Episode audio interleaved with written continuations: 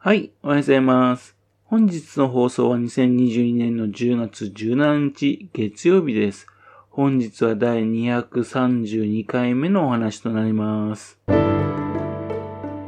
チャンネルは福島県郡山市在住の特撮アニメ漫画大好き親父のぴょん吉が響きになったことをだらだらと話をしていくという番組です。そんな親父の独り言を気になりまして、もしもあなたの心に何かが残ってしまったらごめんなさい。悪気はなかったんです。今後この番組に興味を持ってしまったら、ぜひ今後もごひいきのほどよろしくお願いいたします。なんかですね、前々回あたりでですね、番号を間違えたみたいでね、今回はね、多分232回目だと思うんですよね。うーん、ただですね、本当に正しいのかどうかね、ちょっと時間のあるとですね、もう一回一番からね、ずっと数え直していこうかなと思ってるところなんですけどね。もしもね、あの232回でなかったらごめんなさいという感じです。あの、9月30日はですね、サンダーバードの日だったそうです。イギリスでね、初めてね、サンダーバードが放映されたのが1965年の9月30日だからだそうです。そして今年はですね、サンダーバードについてはですね、記念すべき年でもありましたね。1月にですね、なんとサンダーバードの新作、サンダーバード55が公開されたんですよね。これはですね、1960年代にね、イギリスで制作されたラジオ番組、その音声をもとにですね、当時の人形を使ってね、作り上げた新作なんですね。人形で作られた作品だとね、そういうことも可能ですね。日本でもですね、10年以上前ですけどね、ひょっこりひょうたん島がね、同じような過程でね、制作されたことがありましたよね。コロナでね、ロックダウンされた中でですね、当時の人形を使ってね、えー作った新作だそうなんですよ。この作品ですがね、日本ではね、放送されてちょうど55周年記念だそうです。もうそろそろ10ヶ月経つんでね、多分レンタルとかね、見ることができるんじゃないかと思うんですが、まだ見てないんですよね。早く見たいなと思ってるところです。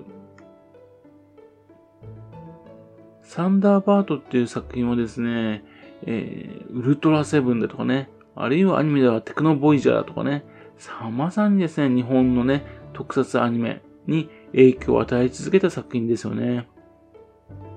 そして、サンダーバードっていうとおもちゃ、それからプラモなどでも大人気でした。サンダーバードといえばですね、小柳徹子さん、ね、がペネローペの声を担当したことで有名ですよね。またあと、ブレインズっていうね、メガネかけてね、すっとんきょうなあ声を出す方。あの役がやってるのはね、個性派俳優の大泉滉さんでしたね。実はですね、あのサンダーバードのね、当時声優を務めた中にはですね、福島県に住んでらっしゃる方がいるんですよ。そしてまたその方はですね、福島県の漫画にもね、深く関係する人でもあるんですよね。それがですね、和田慶修さんです。和田っていうのは和田明子さんと同じ和田なんですが、慶修というのはね、恵まれて秀でると書くんですね。サンダーバードのね、あの、放映時にはね、本名ね、和田和夫さんっていう名前だったんですね。サンダーバードの中ではですね、あの、兄弟の中の四男、ゴードンの声を担当されていました。黄色いね、小型の水中で活躍する4号、それに乗るね、22歳のハンサムな青年役でしたね。サンダーバード4号っていうとですね、1号、2号、3号、5号と違ってですね、小型のためですね、だいたい2号にね、格納されて現場に運ばれててね、現場で降下させられて水中で活躍することが多かったメカです。ちょっと話出ましたけども、その和田慶修さんがね、住んでいるのはね、福島市なんですよ。福島市といってもですね、霊山日本に近いですね、山の中なんですね。115号線からですね、大波という山の中に入る入ってね、車で5分ほどの場所にあるんですよ。その場所っていうのはね、芸術村新時間喫茶っていうところなんですね。蔵を改造したね、1階がですね、喫茶店になってましてね、2階がですね、切り絵の、ね、制作現場となっているんですよね。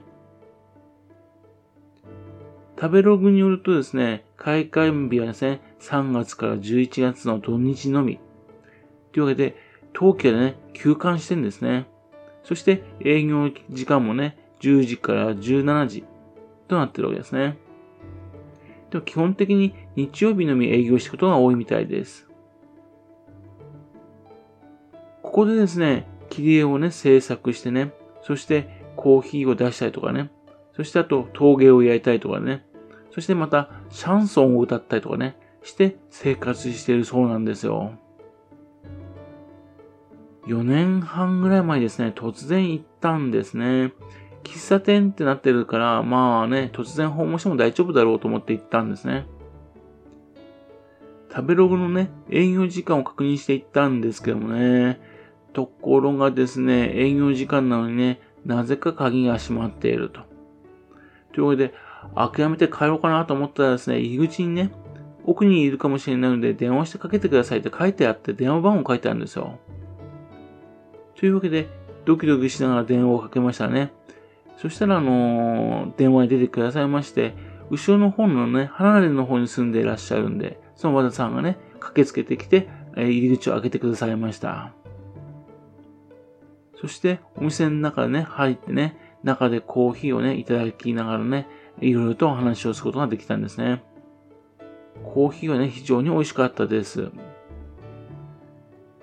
サンダーバードのことはね、非常に嬉しそうにね、いろいろと話してくださいましたが、実はですね、特撮ファンのようにですね、サンダーバードについてはね、詳しくないらしいんですよ。というので、あんまり細かいことを覚えてないって話なんですね。